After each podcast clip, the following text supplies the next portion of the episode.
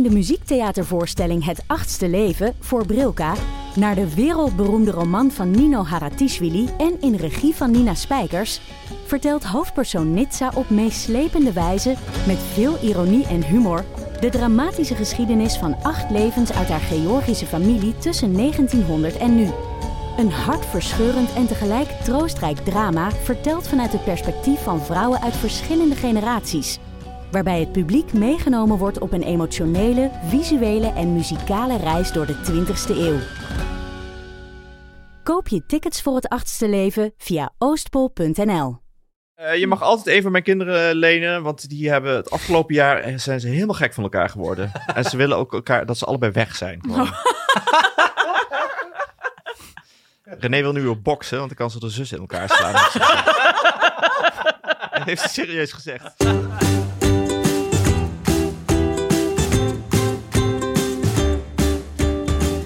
Hoi, ik ben Nienke de Jong, journalist en moeder van Janne van drie jaar en Abe van anderhalf. Met mijn vrienden Alex van der Hulst, vader van René van zeven en Jaren van vier jaar, Hanneke Hendricks, moeder van Alma van drie en producer Anne Jansens, vader van Julius van drie jaar en Doenja van alweer vijf maanden oud, maak ik Ik Ken Iemand Die. Een podcast over ouders, kinderen, opvoeden en al het moois en lelijks dat daarbij komt kijken. Nee, maar ik vind ook met nou, uh, dat zeg ik misschien ook wel ieder jaar. Nu begint het leuk te worden.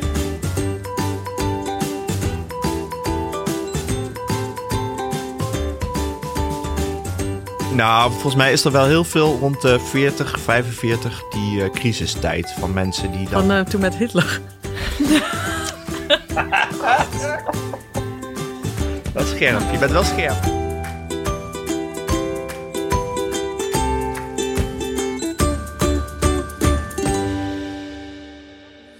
En toen zei Tom, heb je wel verteld over die keer dat ik... Toen, toen hadden we een verjaardag gehad in Amsterdam en hij was al niet helemaal lekker. Uh, we hadden nog één, we hadden maar één kind. En toen uh, reden we terug naar huis en ik zei al van, hij was niet helemaal lekker. Ik zei, moet ik anders even terugrijden? Nee, nee, nee, dat hoeft dan niet. En we reden terug over de A1 en ik had het gevoel dat hij steeds harder reed. Ik zei, joh, doe even rustig. We, en bij elke P zei ik, moet ik het even overnemen? Want ik zag hem ook steeds bleker worden. Nee, nee, nee, dat lukt nog wel. Totdat we echt nou, vlak voor Utrecht waren. Nou, eigenlijk al bijna al in Utrecht. Hij zei, shit, shit, heb je, een, heb je een tas, heb je een tas? Ik zo, nee. nee, en toen, ik zei draf, draf, draf. Dus hij bij de afslag V-markt eraf. En toen heeft hij dus gewoon zo, zo over... Over het gewoon- stuur. Ja, over het stuur, over de stoel, over de... Alles heen gekotst. Zo'n hele red velvet cake die eruit kwam. Janne zat op de achterbank een filmpje te kijken, heeft niks doorgehad. Nou, joh, en bij een tankstation nog een beetje zo schoonmaken. Maar toen echt zo half kokhalzen naar huis gereden. En En toen... dan eh, verwacht je dat kinderen in die auto vol ja, precies, maar hij was het. En jullie hadden nog niet die tip van die laars. Geen laars Nee, nog. nee, we hadden geen laars. The season twinkles under starry skies,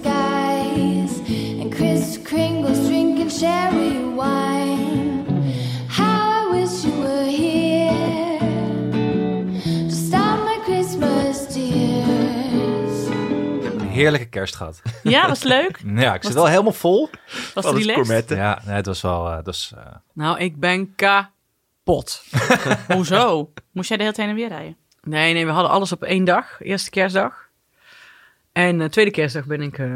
eh nou, mijn goede vriend Mark Verheijen van de Eurovisie Songfestival podcast gaan met mijn dochter. Omdat mijn man moest werken. Want ja, dokter. Hè? dokter, Dubbel ja. tarief. Is het extra druk eh, met kerst voor de dokter? De tweede kerstdag wel. Hij heeft ooit een keer een verhaal... eh, dit mag ik wel vertellen. Oh. Moet het nu overal bij? De directe niet- disclaimer, dit mag wel. Nee, dit is al heel lang geleden. En toen, makkelijker toen was, dit, is, dit is heel lang geleden en toen was hij ook nog geen huisarts. Maar eh, hij vertelde ooit dat hij, en het was ook niet eens zijn patiënt, maar dat er iemand voorbij kwam. Eh, hij werkte toen volgens mij op de eerste hulp. En eh, die man had een eh, gastric bypass gehad. En die was toen bij een huisarts daar gekomen. Of bij een, iemand op de, op de eerste hulp. En die, had die man had gezegd, nou en ik wil kersteten eten. En ik, ja, ik heb, neem twee happen en ik zit vol. Eerste hulp. 750 euro kost dat volgens mij, dat- zo'n consult. Ja, maar meneer... Ja. Dus ik weet al precies hoe dat is gegaan met dat eh, kerstdiner. Dat die hele familie dan zegt... Ja, maar Henk, één hapje, dat kan echt niet goed zijn. Eén hapje. We moeten naar de dokter, dat is echt niet goed hoor. Eén Normaal was hapje. je hier twee uur Normaal bezig. had je, ja, precies. Zo slow gourmetting was dat gewoon. Eén pannetje. Ja. Ja, precies. En al die kindjes die dan hun, hun, hun handjes op die gourmet leggen. Ah ja.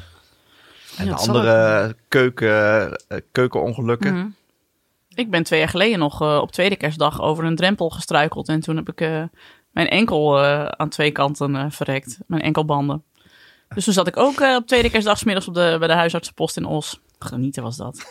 Os. En we zouden de dag daarna naar Keulen, romantisch met z'n tweeën weg. Nou, ging ook niet door. Je hebt ook wel vaak brokken eigenlijk. Altijd. Ja, maar daarom was het ook zo'n, zo spannend dat ik meedeed aan een schaatsprogramma. Ja, ja. En dat Tom zei, voor mij is het, het experiment geslaagd als Nienke de zonnebreuken doorheen komt. nou, ik kan inmiddels al spoileren, dat is gelukt. Hoe, was dit, hoe was dit jaar voor jou in breuken? Eigenlijk een heel goed jaar. Maar ik ben nu ook wel sterk. Door dat schaatsen. Want schaatsen gaat natuurlijk heel veel over evenwicht. En over kracht ook in je enkels en zo. Ja, maar het grootste deel van het jaar schaatsen je nog niet, toch? Nee. Maar heb ik wel veel gesport. Ik heb nou een personal trainer. Dat kan gewoon in Zwolle. Is in Zwolle nog te betalen, dames en heren. Alex, eh, vrouw, heeft ook een personal trainer. Daar het heb ik hem nou vandaag al een beetje over uitgekniffeld. Is, hij, is het een leuke personal trainer? Ik heb namelijk een hele leuke. Eh, volgens mij wel. Ja, het zijn allemaal hele jonge mannetjes altijd. Oh ja. Maar nee, we hadden het erover omdat ehm, eh, eh, iemand anders zei ook, een, een moeder op het schoolplein, oh, dat wil ik ook. En toen zei ik, maar ja, je man is sporttherapeut. Ja, maar dan telt het niet als hij zegt wat moet. Snap ik wel, ja. Dat vond ik eh, apart eigenlijk. Nee, ik heb nou Jorn. En dat ga ik één keer in de week ga ik krachttraining doen. Jorn. Jorn, Jorn. Nee, hij komt uit, hij komt uit Weijen. Hè? Dus gewoon Jorn, Jorn. Maar je gaat wel door met Jorn. Ja, want ik vind het echt heel leuk. Want het is, eh, je wordt, ik, ik doe nooit aan krachttraining. Ik doe altijd alleen maar gewoon fietsen of hardlopen. Dit is dan weer heel wat anders. En het is ook gewoon leuk dat je daar dan ook weer progressie in boekt en zo. En ik voel me dan ook echt zo'n eh, fitte vrouw. En niet zo'n eh, uitgezakt moedertje. Je bent een beetje verslaafd aan Jorn. Ja, precies. Ah, Ja. ja. we zijn ook al op het eh, niveau dat we elkaar het maat en topper noemen en zo. Dat soort dingen. En dat ik hem filmpjes van Arie Boomsma doorstuur van is dit een leuke oefening?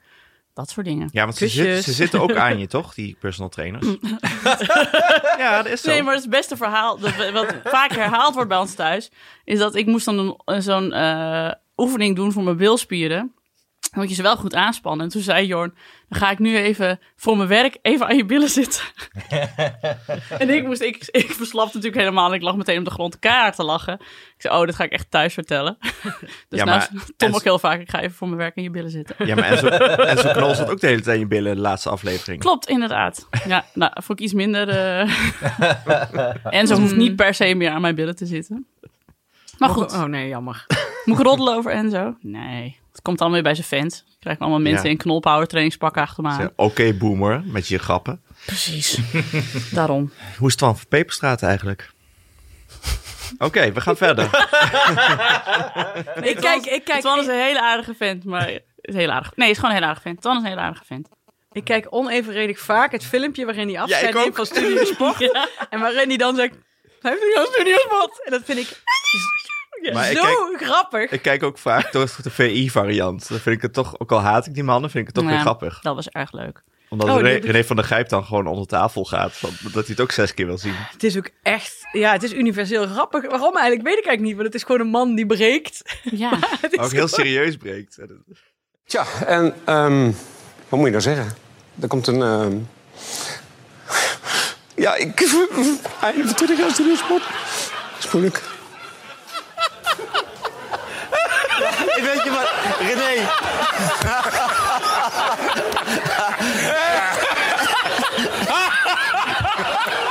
Maar ik, ik moet ook altijd denken aan de, de Vliegende Panthers met hun odes in het bos. Toen hadden ze een lied gemaakt voor Twan van Peperstraten. Ja, dat ook. Twan van Peperstraten, Twan van Peperstraten, Frank Dumosch. Frank Maar ik vind het ook heel Ben fijn Bot. om dat je... Heb is ik ook bij Fatima eh, Morero de Melo. Die kan ik ook niet normaal doen dan... eh, Dat is van, de, lijn- eh, van Thomas van Leijnen Ja. Mark Fatima Morello de Melo. Ik wil je strelen. dat is echt een heel vies liedje. Ken je ook het liedje van eh, Klaas van Kruistum bij de Ja, EO? ja, bij de O, met Kaas van Kruistum. Dat, dat, dat was van, Die is ehm, zo leuk. eh, van DWD, toch? Ja, die, ja, die vind ik zo leuk. Klaas van Kruistum, Klaas van Kruistum, Klaas van Kruistum. Manuel Venderbos. Misschien monteer ik die er wel even in zo. Ja, Ja, dat, is fijn, Ja, dat ja, zijn gewoon de fijnste liedjes allemaal. Ja. Bij de EO werd Klaas van Kruisten. Bij de EO werd Klaas van Kruisten. Klaas van Kruisten, Klaas van Kruisten, Klaas van Kruisten, Klaas van Kruisten. Bij de EO werd Arie van der Veer. Bij de EO werkt Arie van der Veer. Arie van der Veer, Arie van der Veer, Arie van der Veer, Klaas van Kruisten. Ik heb een schokkend moment van eh, 2020, wat ik, of 2019, wat ik onlangs heb beleefd. Nou, En ik, ik was geschokt dat ik erdoor geschokt was. eh, Op het schoolplein. Eh waren twee eh, ouders, een man en een vrouw. Die waren aan het, eh, redelijk hartstochtelijk aan het zoenen. oh? En het eerste wat ik dacht, nou, die hebben of een affaire of ze hebben pas iets met elkaar. maar het zijn geen ouders die al vier jaar lang een kind hebben en die, die nu opkomen halen. Want dat doe je dan niet meer op het schoolplein. Wat zegt dit over jou? Wat zegt het over de maatschappij? Ja. Ja. Ik vind Maar iedereen die goed. het, die- waarvan ik tegen zeg, die is het met me eens. Ja. En ben je erachter? Nee, ik ben er nog niet achter, want het waren betrekkelijk nieuwe mensen op het schoolplein. Oh, fuck. Dus je tikt ze, nou ja, na de kerstvakantie even op Ja. de schouder. Waar zijn we nou helemaal mee bezig? Zijn jullie al lang bij kun je elkaar? het beschrijven? Hoe hartstochtelijk? Wat nou, ja, gebeurde het er? waren niet tongen, maar wel dat ze echt eh, meerdere keren met, eh, op elkaar... eh, Met, met handgebruik ook veel? eh, nee, niet heel veel handgebruik. Met- met het was geen eh, Bridget, André voor de... Op de, op de, Op de op de Patty trouwerij Bart. van Patty Bart. Zo was het niet. zoals, zoals ik in het NRC las. Ja. Maar was je de enige die het zag? Of ze zaten, was je, zocht je ook oogcontact met mensen om te kijken of ze het ook zagen? Nee, daar was ik eigenlijk te gechoqueerd voor. Nou, ik heb het wel eens een keer andersom gehad. Dat vrienden van mij die al heel lang bij elkaar zijn, dat ik die... Ik zat in de kroeg en zij kwamen los van elkaar binnen. En toen ze elkaar zagen, gaven ze elkaar drie kussen. Op de wang. Zo. Oké. Nou, vind ik ook raar. Dat is toch raar? Je geeft toch niet je partner drie kussen? Dat is toch gek? Ja, vind ik ook gek. Mijn, ja, ou- mijn ouders kant- waren ja. er ook nooit zo goed in hoor. In, zijn daar nooit zo goed in. In elkaar begroeten als ze elkaar een tijdje niet hebben gezien of zo. Dan was dat drie kussen? Geven ze elkaar drie kussen? Nee, maar was dat Hoi. zo'n awkward zo halverwege je mondhoek, halverwege je mondhoek, halverwege je, op je neus. Ja, dat is Weet je wel, waar, zo. Heel, en als, want ook omdat wij natuurlijk met z'n vieren dan al omheen stonden te kokhalzen van Gert Verderi bejaardenseks. Ja, maar ik heb het daar later wel nog met mensen over gehad. Toen zei ik, god, die en die gaven elkaar drie kussen toen ze elkaar zagen. Iedereen zo, hè? Dan word je een beetje dat eh, beroemde duo dat ooit meedeed aan Lingo. En dat elkaar, dat was dat gescheiden stel dat toen zich nog had opgegeven voor Lingo. En toen waren ze inmiddels gescheiden. Toen deden ze dus nog wel mee aan Lingo. En elke keer als ze dan een woord goed hadden, gaven ze elkaar zo'n hele ferme handdruk. Eikel. E E-I-K-E-L. Ja, dat was laatst ook bij Lingo, hè? Kutwijf. Ja, kutwijf, ja, van Andries. eh. Maar ehm, ik vertelde het gisteravond aan tafel, dit, deze schokkende gebeurtenis. Hmm. En toen, eh, toen vond René het ook vies. Dus die wilde weten van, hoe, hoe zat het dan met die zoen? En ze zei, wat was zo'n vieze zoon? Ik doe nu, ik doe nu eh, Ja. André van Duin bij de Animal Crackers na, dat mondje. Zo, Ja, zo aap. ziet zij zoenen. Oh ja. Ah. Nou, ik heb juist dat dit jaar, dat 2019 is het jaar dus dat er ook in onze omgeving mensen uit elkaar gaan. Die dus kinderen hebben van, van onze leeftijd. Dus, dus echt nog, Ja, nog met niet eens kinderen, naar ja, dat school. wij ook. dat die kinderen nog niet eens naar de basisschool gaan en die ouders zijn al Oh. uit elkaar. Nee. Oeh. Dat vind ik, dat vind ik, eh, die zorgwekkende ontwikkeling hoef ik niet mee te nemen naar 2020, AUB. Wat ben je aan het denken? Alex nee, nee, nee. een Ik zat te denken, dat zijn, ja, misschien ben ik veel te snel, maar dat zijn dan mensen die eh, de laatste hebben genomen als een soort reddingsboei van, misschien gaat deze werken. Of zou er iets anders gebeurd zijn? Dat kan. Ja, je kunt natuurlijk ook zomaar verliefd worden op een ander, dat weet ik niet. Of, Ja. of dat, het, dat het inderdaad het familieleven je toch heel erg tegenstaat. Ja, ik denk altijd, je moet gewoon, voordat je trouw niet voor je 40 bent, weet Ja. je wel. Nou ja, ik ben wel op mijn, hoe oud was ik? 36e getrouwd. Ja, ik weet niet. Ja, nee, maar inderdaad. Maar verliefd Nou, worden op een ander doe je volgens mij als je niet genoeg in het rond hebt geneukt daarvoor. Nou, volgens mij is er wel heel veel rond de 40, 45 die eh, crisistijd van mensen die dan... Van eh, toen met Hitler. wel scherp. Je bent wel scherp op de Ja, ochtend. scherp. Ja, ze, Zit bij de, ze zit tegenwoordig bij de Farmers Defence Force. Dus ze zit heel erg in de Zeker. WO2-metafoor. En derhalve was ik al om zes uur op. Nee, ik was al om zeven uur op. om, om voor ons eten te maken. Ah, Hitler binnen het half uur opnemen. Ja. Nou, Dus- keurig, keurig, keurig, ja. keurig. Ja. Maar ehm, Nee, ik heb het er laatst ook vaak met veel mensen over, over dit thema. En ik denk ook dat volgens mij juist inderdaad als je dus kinderen hebt en dan nog een kind en nog een kind en een carrière. En je hebt dan helemaal geen tijd meer om na te denken over wat je nou wil. Je Ja, doet maar gewoon wat, wat je allemaal van je verwacht wordt. En op een gegeven moment vind je jezelf en denk je, hè? ja, ben ik hier nou mensen- beland? Je, je hebt dus mensen, misschien wat jij net zei, die al altijd hebben gedaan wat van ze verwacht werd. Ja, dat is wel vaak, vind ik dat wel een... eh, een eh, En dan is rond 40 wel een breekpunt van ik moet nu iets anders gaan doen als ik niet dit hele leven zo wil blijven doen. Dus ik vind het dan altijd wonderlijk dat mensen dat dan pas gaan bedenken. Ja. Maar ja, als je de studie hebt gedaan die je moest doen en daarna de baan die je moest doen, dan ben je al bijna 40. En omdat het ook best wel een grote stap is, weet ik uit mijn omgeving. ik heb ook een vriendin die op een gegeven moment toen eh, alles losliet. Wat, wat, want omdat ze zei van, ik, moest altijd, ik heb altijd alles gedaan zoals eh, van mij verwacht werd.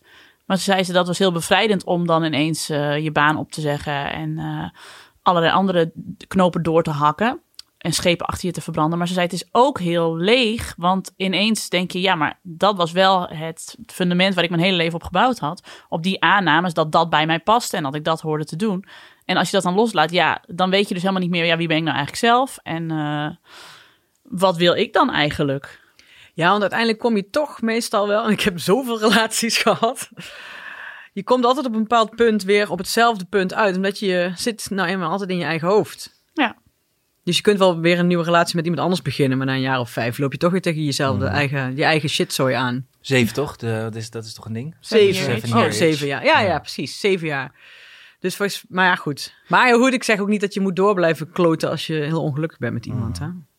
Ja, ik weet het Nee, we hebben net vier eh, podcasts over echtscheiding gemaakt. Op zich weten mensen dat we best openstaan voor het concept. Ik, heb ik hoef het alleen niet zelf, maar... eh, Ik kwam iemand tegen, dat was zeg maar de, de, de nieuwe vriendin van iemand die net gescheiden was. Toen zei ik, je moet even die eh, aflevering luisteren van...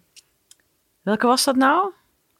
Eh, van Bangkok, scheiden in Bangkok. ja. Ja. Zij had volgens mij hele goede tips voor als je degene bent die later, die Hm. erbij komt, zeg maar. Mhm. Dus dat vond ik Ja, toen- en eh Dingetje had het ook wel, Peter. Want die had natuurlijk ook een vriendin. En die, vri- dat hij elk jaar met zijn vriendin besprak van gaan we samen wonen, ja of nee. En dat die vriendin dus had gezegd, nou dit jaar nog maar niet, want ik, eh, Ja, precies. ik wil nog helemaal niet. Krijg je Ja. je kinderen erbij en zo en dan is het hier zo druk. Ja, want Maar- die moeten er dan ook zijn. Al die eh, aan, aan de andere kant, die mensen die iets hebben met iemand die dus op zoek is naar iets nieuws en alles anders wil. Ja. Ik denk ook, maar ik wil niet het hele eh, leven ontzettend eh Nee, doe. downplayen. doe. Je kunt dus op een gegeven moment denken: oké, ik, doe, ik doe alles maar volgens de regels en wat er van me verwacht werd. En ik wil daar helemaal uit, van, los van komen en breken met mijn oude gewoontes. Maar inderdaad, over een jaar of vijf kom je dan dus weer op hetzelfde punt, omdat het leven ook aan elkaar hangt van dingen die ook gewoon moeten. Weet je, ja, je kunt wel zeggen van, oké, ik ben nu 45 en ik wilde altijd al een kennel op Curaçao beginnen. Rosanne Kluivert-achtig. Maar ehm, dan heb je dus nog, maar dan heb je kinderen waar je een co- co-ouderschap mee hebt en waar je dus afspraken mee moet maken. En, en je moet nog steeds belasting betalen. Je moet nog steeds werken om, in je, om, om geld te verdienen, om van te kunnen leven. Dus het is ook. Ik denk ook steeds van, volgens mij maak je dan van je oude relatie ook een soort van gevangenis, terwijl dat ook gewoon. In je eigen hoofd zit. Je Ja, precies. kunt gewoon beter in therapie gaan, Ja, dat sowieso. Ja. Denk nou, ik. over therapie gesproken, ik las ik een hele goede quote van. eh, je hebt nu die hele populaire Vlaamse psychiaters, hè? Ik, me- ik merk, Oh. ik, Dirk de ik lees- Wachter. ik- Ja, ja, Dirk de ja, Wachter. Nijs, Ja, ja, en eh Paul Haar, Hare. en die treden binnenkort, of die hebben opgetreden in Amsterdam. En ehm ze werden, Maar, dat eh, Placebo Domingo en eh, wou, voor hebben ze een band? bij, bij de zus van eh, Anne. En dan, eh, ja, ze hebben de drie psychiaters, de drie tenoren. Ja, precies. Bij de School of Life? Ja. Oh, En nou, ik ehm, moet weten dan niet. ja, Ja. jammer, anders had je kunnen gaan. ja. Maar ehm, Vooral jij, Anne. ja, maar eh, eh, een van de laatste citaten was, wat een hele goede was, eh, eh, overleven is veel makkelijker dan leven. En dat ging erover dat we het allemaal zo moeilijk hebben met leven, omdat we helemaal niet meer hoeven te overleven. En die mensen die moeten overleven, die hebben het eigenlijk vaak stukken beter. Of nu is het niet beter, maar we zijn, zijn vaak gelukkiger, gelukkiger. is makkelijker. Hebben Ja, minder ook- twijfels. Ik moet vaak denken aan, ik had een, een collega toen ik nog in de kroeg werkte en hij had een relatie al heel lang met een Duitser. En hij zegt, het is zo overzichtelijk. Al onze communicatieproblemen gooien we op de taalbarrière. oh ja, Hij zo, want dan hebben we altijd denk, oh, maar dat ligt daaraan. precies. En dan eh, heb je verder, je hebt dan altijd een soort bliksemafleider. Dat is inderdaad als je een gezamenlijke vijand ook hebt. Bijvoorbeeld als je allemaal alle- allebei je huis vervelend vindt, weet je wel, dan ligt alles, als je je kut voelt, ligt het daar aan. Terwijl als alles goed gaat, ik herken dat bij mezelf, ga ik ook vaak dingen zoeken die hmm, wat is er nou mis? Ja, Aha. en inderdaad, door tien eigenlijk- jaar therapie weet je, oh nee, wacht, dit is gewoon... Jij wil zeggen niets. dat je eigenlijk in Nijmegen in die bouwput veel gelukkiger was. Nee, dat is absoluut niet waar. Nee, want toen had ik al heel veel therapie gehad. nee, maar, ik, maar wel, ik snap wel de basis daarvan. Dat je dan wel voornamelijk gestrest bent over dat ding. Ja. En niet over je relatie. Bij de EO werkt Manuel Venderbos. Bij de EO werkt Manuel Venderbos. Manuel Venderbos, Manuel Venderbos. Arie van der Veer, Klaas van Kruisten. Een goede vriend van mij, die heeft een nieuwe collega. En eh, die nieuwe collega, die, ze waren een beetje aan het chit-chat elkaar leren kennen. En zij zei, ja, je kent mijn vriend volgens mij ook, want die werkt hier eh, even verderop in het gebouw. Eh, en Robert. Ik zei, ja, die ken ik, maar is niet je vriend, toch? Is, een, is gewoon een vriend van je. Want eh, ik, en toen slikte hij zijn woorden al in. want ineens beseft hij zich, holy shit. Dit, hij gaat al jaren vreemd Oh. met haar. Want hij is best wel vaak bij hem thuis geweest voor eh, kaartavondjes. En hij woont gewoon samen met zijn vriendin. En dat was niet zij. En wist zij dat niet? Nee. En hij had net op tijd zijn woorden ingeslikt. En hij werd eh, direct daarna gebeld door die andere gast. ja. Nee, ik hoor dat je een beetje een verwarrend eh, gesprek hebt gehad. En hij zei, ja, dat Ja. kun je wel zeggen, ja. Leg het maar uit. En een dag later appte die gast weer... eh, ja, dankjewel, eh, ik heb het weer recht gepraat, niks aan de hand. Ja, maar... Oh, wat... Oh, en nou zit hij in het complot, want hij weet het. En Ernstig, hè? weet bijna niemand Ja. dit. Oh, ik heb Ja. ook een keer zo in zo'n complot gezeten. Ja, ik wist... want ik vroeg me gelijk af, kennen jullie vreemdgangers dan? Ja, Oh. nou, hallo. Ja. Ik ken zelfs een verhaal van eh één notoire vreemdganger... die op een gegeven moment een interventie kreeg van zijn vrienden. Omdat die zeiden, ja, straks, eh, straks eh, ga jij, zeg maar, omdat het zo hoort... je vriendin ten huwelijk vragen. En dan staan we op die bruiloft. En dan zitten wij allemaal in de zaal te denken van... dit is echt één grote leugen. En daar hebben we geen zin in, dus je kiest nu maar een keer. Of hou eens een keer op met dat eh ge- gerondneuk de hele tijd. Of maak het gewoon uit met, je vriendin. Heeft hij het uitgemaakt. En nou is hij heel gelukkig met een ander en zo. Maar dat vond ik wel, een interventie vond ik wel een hele goeie. Goeie, ja. ja. Ook Ja, als vreemd gaan. Het lijkt me zo ontzettend vermoeiend. Och, man. Hij, die gast heeft dus al twee jaar twee, twee dubbel vriendinnen. Waar, Oh, en die één- niet van elkaar wisten. Hoe doe je dat? Nee. Als, er- als er één in het complot zit, kun je nog... Nee, pst, pst, weet je wel, eh, nou even niet. Weet je wel, maar hoe doe je dat als, die, als dat allebei niet Hoe weten? doe je? Kijk, dat- Twee ja, prepaid telefoons. Je gaat toch kapot? Ja. Je vergeet ook wat je tegen de een hebt gezegd en wat je tegen de ander hebt gezegd. Het is allemaal dubbele kerstcadeaus kopen. Ja. Ja, ik, eh, ik heb ook een keer op een feestje gestaan. En er was ook een jongen en die had al jarenlang een relatie. En hij ging vreemd met iemand. En zowel zijn... Hij had dus zijn vriendin meegenomen naar dat feestje. Maar zijn minnares was daar ook. En iedereen wist dat. Behalve dus die vriendin. En dat was ook... Dat was ook naar. Ik zou, als mij dat... Ja, oh, dan ga je toch kapot als je erachter komt. Ik zou echt Ja. Doris zijn auto echt slopen gewoon. Zijn auto. Zijn auto. Ja. Dat is, hit him where it hurts. ik, zou, ik zou het gazon omploegen. De kippenschuur. Kippen slachten. Ja, de kippen zou ik dan slachten en het, en het gazon omploegen. En dat in zijn geheel in zijn auto scheppen. Iemand vertelde me een keer, maar ik weet niet zeker of het waar is, over eh, Pierre Bokma. Dat zijn eh, eh, vriendinnen er van elkaar achterkwamen dat hij dus al heel lang vreemd ging. Omdat ze in dezelfde week een geboorteadvertentie in de krant hadden gezet met dat hij een kind had gekregen. Met alle twee die vrouwen dus in één week een kind.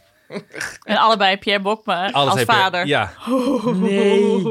Ja, dat is lastig. maar dit Eh, moet nog even langs de factcheck. Maar ik vind het sowieso een leuk verhaal. Nee, maar niet, moet je niet doodchecken. Nee, joh, precies. Laat mensen lekker zelf googelen. Ja, Ja, en, dat, precies. en dat een van de, die heb ik ook wel eens gehoord, dat een van die Jiskevet, eh of de vrouw van de Jiskevet mannen echt onderaan het eh, studentenhuis stond bij een van, eh, een van de vriendinnetjes van de Jiskevet mannen te schreeuwen uit het raam.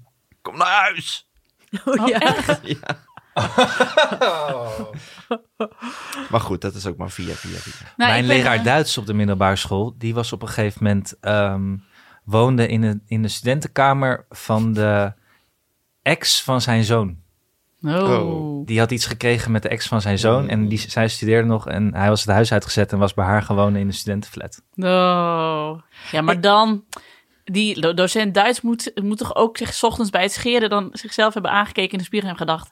Wat ben ik aan het Ik weet Nee, niet of die, die kijkt een zichzelf in de spiegel aan en die denkt... Hey, Ja, precies. een Dat was nog die, waren die jaren nog. Ik heb Hey, een maar ik heb een goed idee. Zullen we Ja. anders een, eh, ook misschien binnen deze podcast een interventie-hotline eh, beginnen? Waarmee we mannen confronteren via de telefoon. Mannen.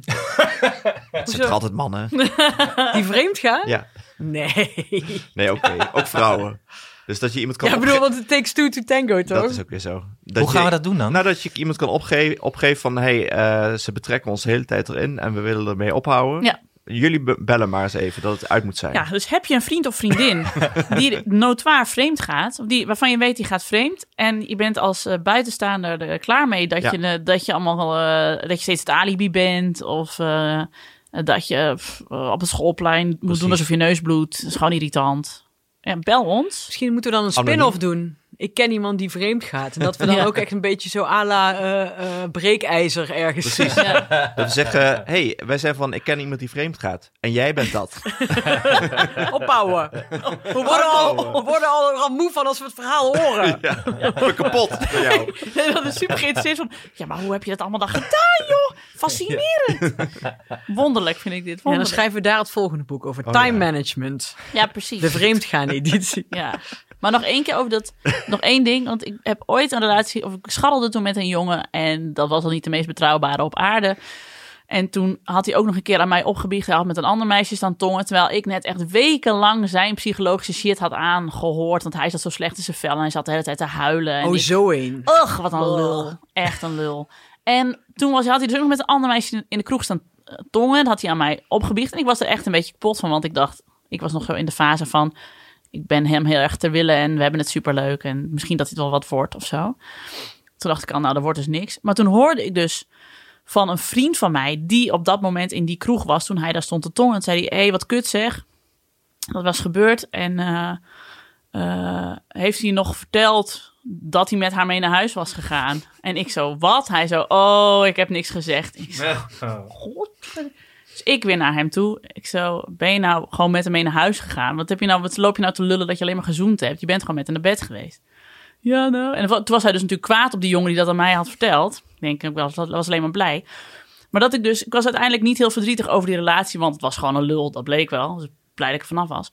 Maar ik heb me nog heel lang rot gevoeld over het idee dat er allemaal mensen in de kroeg stonden waarvan ik er heel veel kende. Zijdelings hoor, niet geen vrienden, maar gewoon kennissen. Eh, die dus allemaal hadden gezien van, hey, wat doet Jurjen met dat meisje? Het is niet eens een schuilnaam. Oh, oh, en, eh, en die zag hem met mee naar huis gaan. Dat ze allemaal toen dachten waarschijnlijk, oh, echt kut voor Nienke. En dat echt, vond ik echt... Ja, precies. Dat zei zo voor lul. Je staat echt verluld, terwijl je er niet eens bij was.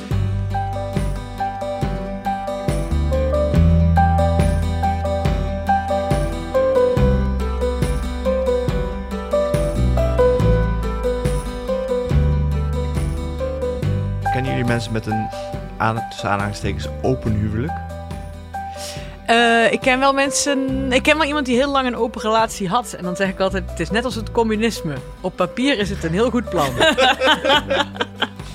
In de praktijk is er toch altijd iemand die aan de kortste tijd trekt. Precies. Ja, is wel zo.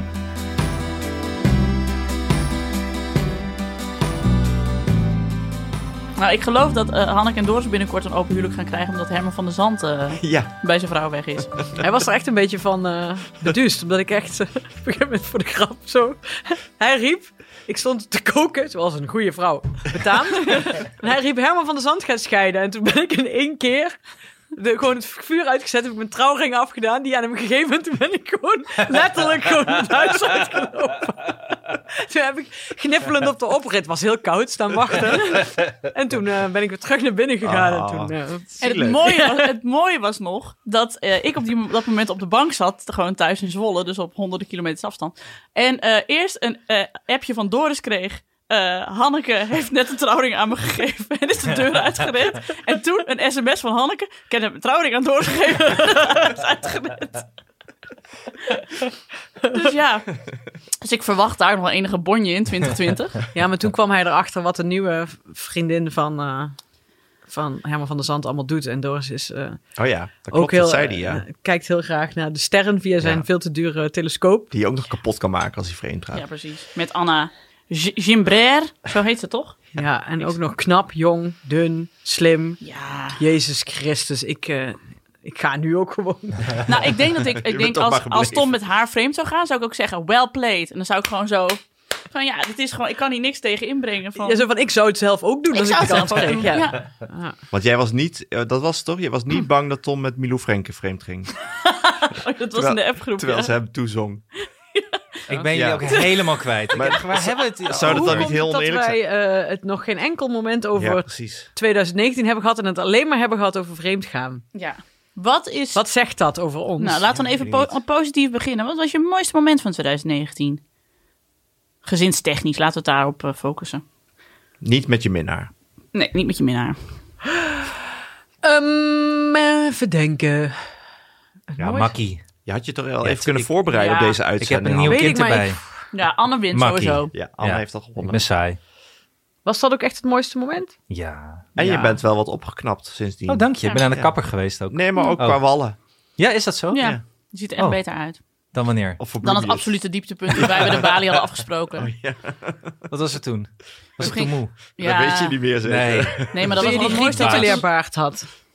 Had je een Griet titulair baard. Oh, ja, toen je Oh, ja. halverwege was gestopt met eh, scheren. Met scheren, ja, was. dat was wel een dieptepuntje. Dat ja. verhaal vertel ik echt Ja, vaak. Dat was wel een dieptepunt. Maar vind jij, ben jij ook zo'n man die echt van bevallingen houdt of daar graag bij is? Die mannen zijn er namelijk. Nee, dat was ook verschrikkelijk. Oh. Nee. Nee, Doris is daar Maar graag bij. mijn, Maar ja, dat was wel mijn, die dag was wel mijn beste oudermomentje van het jaar. Want dat moeten we ook even bespreken natuurlijk. De beste en slechtste oudermomentjes. Hmm. En waarom maar was dat was je mijn beste? beste oudermomentje. Nou, omdat eh, als ik eigenlijk als ik naar Mia had geluisterd die dag, dan was Dunja in de ballenbak van Ikea bevallen. en niemand wil tussen de billies geboren Nee, worden. nee, dat nee. wil je niet. Je hebt er wel veel bedden. Nee, Mia die, die, Doekjes, ja. die wilde een nieuw kleed. Per se, die dag. Per se die dag zou ze een nieuw kleed eh, willen hebben. Want de kat had op het kleed gep- eh, gepist een beetje. Dus we moesten naar Ikea voor een nieuw kleed. Maar zij stond gewoon echt op springen. Die zei, ga nou maar eerst even naar de wc. En eh, de- als alles goed gaat, en dan kijken we daarna wel weer even verder. En zij gaat naar de wc, ze komt terug en zegt, we moeten nu naar het ziekenhuis. Want de vliezen waren gebroken. Ja. Ja, maar ik wilde weten, want toen bij de bevalling van Abe wilde ik ook nog eh, wachten op de picknickbestelling. En die wilde ik toen nog rustig opruimen. En Tom kwam echt zo binnen en zei, zeker niet, we gaan nu naar het ziekenhuis. Laat nu die partysticks vallen. ja. Ik zo, ja, maar er zit allemaal vleeswaren in, die moet in de koelkast. Nee. Mia ging nog het ziekenhuis vragen. En toen kwamen we aan, aan die, aan die mevrouw die ons eh, ging helpen. Had ik nog even naar de Ikea gekund. die mevrouw zo hard lag. Die zei, schat, die gaat nu bevallen. ja, precies. Laat het los. Oh, wauw. Nou, ja, dat is wel terecht een goed ouder moment. Een best ouder moment. Mijn moment was dat dat, dat, eh, dat jaar aan de tweede naar, eh, naar school ging. Dat ik dus eindelijk twee kinderen op school had. Dat ik in ieder geval deze vier jaar of acht jaar had volbracht. Het rare is dan wel weer dat je denkt van nu gaat er een wereld voor me open met zeeën van tijd. En na twee maanden eh, heb je weer te, wei- te weinig tijd. Hmm. Oh, Dus dat- toch? ja, daar ben je heel Ja, want jij zei dan, wat moet ik met die ochtend? Ja, nou, daar ben je zo aan gewend. Ja, geloof ik al. Ga je dan meer lanterfanten of wel echt werken? Allebei meer. Hm. Lekker, nou, en ik sport ook meer. Met je personal trainer? Ja. Hm, wel leuk. Die van Cynthia. Nee, die van hem heet dan Sharon. ja, precies. Of Die kan heel goed crossfitten. Delilah. Fit by Delilah. Ja. Oh, ik... Ja, nou. Anyways. We zijn dit jaar voor het eerst met een vouwwagen op vakantie Oh ja. geweest. Dat was mijn hoogtepunt. Ik heb er ook over nagedacht namelijk. Dat vond ik de allerleukste twee weken van het, jaar- van het jaar. En Je helemaal... droom. Dat was, dat was echt mijn droom. En hij kwam nog uit ook. We hadden mooi weer en de kindjes vonden het echt te gek. En het grootste hoogtepunt was nog dat we toen we weer in moesten klappen... een uur eerder klaar waren dan we hadden verwacht. Hoe vaak heb je dat gezegd ook? Eh, ik denk, nou, hele keer voor take 98 keer. Hadden jullie geoefend? Nee. Maar het is gewoon een, het was een makkelijke vouwwagen. Wil je de, merk nog noemen of hoeft dat niet? Dat hoeft niet van mijn sponsor. Kleine shout-out. Kleine shout-out naar Alpenkreuz Nederland. Yes, yes. nou, dat was toch het mooiste dat we hem toen, we- toen we moesten opzetten. Dat toen onze overbuurjongens, die kwamen even kijken. En die, zaten, die kwamen uit Maarsen en die zaten daar met hun ouders in een caravan. En die vader die had tegen de jongens gezegd... Ja, Vroeger hadden papa en mama ook een vouwwagen, maar dat was zo onhandig. Nou, een caravan is veel makkelijker. En toen kwamen wij dus aan. En toen zei die vader dus ook, nou, kijk, ga maar eens even kijken hoe je dat doet dan, hè, zo'n vouwwagen. Ha, ha, ha. En toen was echt zo flap, flap, flap, flap, flap. En toen stond hij dus echt in no time. En die, die jongetjes echt zo, wow, papa, dat is gaaf. En hij zo, eh, ja, dat is dan wel weer gaaf, ja. Dus ik heb echt de blitz gemaakt met mijn geleende vouwwagen. Maar nu wil ik dus nooit meer iets anders dan, ik wil alleen maar kamperen. Ik vind het echt het allerleukste wat er is. Zou Auto.nl ook vouwwagens hebben? Vouwwagen.nl, Je moet er wel achter een auto spannen, anders heb je er niks aan. precies. Ja, Dus daarom ga je naar. Auto.nl. Auto.nl. Hebben we ook Nou ja. meteen een co- commercial? precies. zit er ook gewoon weer Nou ja, in. Auto.nl. Omdat het ook zo'n licht bakje was dat je niet het gevoel had dat je je hele hebben en houden mee moest slepen naar Frankrijk en dat je zes dagen onderweg was. Ik mis Sander Jansen. Ja, we missen Sander Jansen allemaal. Waarom zat die niet bij de IJzersterkste? Dat was, nee, die, nee, niet bekend. Ik weet niet over wie ze het hebben. Sander. Jansen van Camping Live. Iemand van Auto.nl Ik keek nooit Camping Live. Ook al heb ik wel eens Nee. ooit bedacht dat we een podcast moesten gaan maken die Camping Leven heette. Met jou toch? Ja, dat was een leuk idee. Nooit van de grond gekomen. Ik weet niet wie dat is. Sander Jansen presenteerde 15 seizoenen lang, denk ik, eh, Camping Live. Wacht even, wacht even. Ik weet wel, hier hebben we een hele aflevering toen over opgenomen. Dat heb je weer verdrongen. ja, Hoorde je ook gewoon dat ik de Wikipedia-pagina nog uit mijn hoofd kreeg? ja, ja, nee, het, het komt er allemaal terug. Coming back, so coming back to me now. Beter dan Milo Frank. Eh, ja, en we hebben voor mij nog een hele discussie gehad. Wie was dan de beste vrouw naast Sander Jansen? Oh ja. Nou, in, in theorie was jij dat, maar je werd ja, niet gevraagd. ik werd toen. nooit gevraagd. Nee. Jij Nee, bent toen dat, hebben we ja. nog een oproep gedaan eigenlijk aan... eh, Ja, maar Camping Live was toen Aan nog van de RTL. buis. Ja. ja. maar om het opnieuw te beginnen. Ja, Maar, ja. maar- maar waarom, waarom, doen we, waarom maak je van de zomer geen eh, Camping Live podcast? Ja. Eh, Live. Twee weken Live lang de camping. de camping. De elke dag de, de nee, steeds in een en andere camping. Iedere week een andere camping. Ja, ja, dat je met, de- met, campinggasten. Met een, we eh, gaan met de vouwwagen. Ik met- ga wel mee met z'n tweeën. Dream come true. en met een wedstrijd wie het snelste de vouwwagen in en uitklapt. Nou ja, ik niet. Nee, maar dat je dan de, de- waar je te gast bent. Dat mensen ja. mee Goed idee. Ja, wel leuk, ja. Je neemt, of je neemt teentjes mee met stokken, dat is ook leuk. NK vouwwagen vouwen. En zou Piet Paulusma dan ook mee kunnen? Of vanaf, elke camping het weerbericht Als doen? ik het eh, in het Fries vraag, dan denk ik wel. Want Friesen doen alles voor elkaar. Goed Nee. idee. Ja, Camping Live, Camping Live de podcast. Dus we hebben al plannen voor 2020. Ja. ja, heel goed.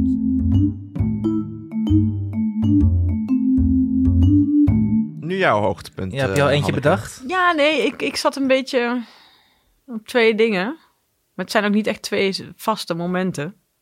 Nou, dit is dus het... eh eh nou was één ding. eh, Doris heeft een, had een oma, die was echt super oud.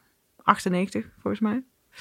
En die overleed. En dat was natuurlijk heel, heel jammer, maar het was... Dat eh, was je hoogtepunt? Nee, luister even, luister even, luisteren, luisteren, luisteren. En toen, eh, eh, die uitvaart was allemaal een heel mooie dienst en het was vlakbij ons dorp. Dus toen die uitvaart was afgelopen en de koffietafel ook, toen zeiden we tegen een paar mensen van de familie met kleine kinderen, kom maar naar ons. Ik kook wel. En uiteindelijk hadden we iets van 30 mensen binnen. Of nee, was het? 20 volwassenen en 12 kinderen. En toen heb ik daar als een volleerd horeca iemand, zeg maar, eh, hamburgers staan bakken die we gewoon nog in de vriezer hadden, allemaal ontdooid in zo'n grote bak water, weet je wel. En dus op een gegeven moment zaten we allemaal te eten, de volwassenen aan de grote tafel, de kinderen allemaal buiten met worstjes. Gewoon met elkaar spelen en eten. En toen dacht ik, dit is toch wel super mooi. Weet je wel, dat je daar met de familie zo zit. Dat was, en, dat het, en dat gebeurt wel vaker in ons huis, dat er gewoon mensen aanwaaien en dat we dan pannenkoeken gaan bakken en wijn drinken en zo. Het is wel altijd allemaal alcohol gerelateerd, dus als je dit in januari hoort. Ehm, maar dat was wel echt een hoogtepunt, maar ook het... ehm, Maar dan heb je echt zo'n momentje van dit plaatje klopt helemaal. Zo Ja. het helemaal... Het was echt een chaos, maar het was wel echt super gezellig. En Ja. het was ook een verdrietige dag, maar ook een hele mooie dag. En iedereen was eigenlijk heel opgetogen. Ja, dat klinkt zo gek, maar en blij met elkaar, want dat ben je dan. En de kinderen en waren jij- kei lief aan het spelen. En jij kwam dus, dus achter dat je dus zo'n moeder bent. Die dus Mhm. in principe in tijden van nood 30 mensen kan voeden met wat ze in de vriezer heeft liggen. Horeca-achtergrond. Want ik stond ook in die keuken en dan riep ik... Jij pakt borden, jij pakt dat. Hier, haal even snij, snij sla. En een grote vriezer, wat we de vorige Heel veel uit de aflevering vriezer zeiden. waarschijnlijk, ja. Ja, misschien is dat wel het hoogtepunt, die grote Die vriezer. grote vriezer. Ja, en natuurlijk ook dat Ali eh, eh, zindelijk is geworden. Wat natuurlijk eh, volgens mij ook altijd een gedoetje is. En dat was wel het mooie moment van dat... Of mooie moment. Dat je dan voor de tv zit en dat je ineens... De play, iemand de play hoort doorspoelen en dan terugloopt. En dat je denkt, hé, wat is er gebeurd? En dan, nee, geplast. Gewoon zo van, what the fuck. Toen was ik heel blij. Maar dan voel ik me een beetje schuldig ten opzichte van Nienke. Nee hoor, nee hoor. Ik heb een ander hoogtepunt. Wat heb jij voor hoogtepunt dan? Nee, dat was dus wel die vouwwagen. Die vakantie. Oh ja, misschien heb ik nog een hoogtepunt. oh, nog één. Ik dacht dat de Volvo eigenlijk jouw hoogtepunt was. Die nieuwe auto. Nou, die niet vorig jaar gekocht. Nou, dat weet ik niet. Auto.nl. Ja. Dat mijn eh, kinderen allebei een eh, lekker gevoel voor humor ontwikkelen. Nu de jongste ook, is ook fijn. Want vorig jaar was het alleen de oudste, maar nu de jongste ook. Ze houden heel erg van eh, Bohemian Rhapsody van de Muppets. De versie van de Muppets. Die vinden ze allebei heel grappig. En die doen ze nou ook de hele tijd na. Vooral Abe doet het heel veel na. Dus die staat dan alsof hij die grote blauwe vogel is. No, no, no, no, no, staat hij zo. En dat doet ook zo. Mie, mie, mie, mie, doet hij ook. Nou, is weer anderhalf. En dan moet ik zo om lachen. denk ik, oh, ik ben echt blij dat jij zo'n grappig mannetje bent. Vind ik mooi. Als het echt van die karakters worden. Een Ja. jaar geleden was hij nog zo'n baby. Nou Ja. wordt het echt wat.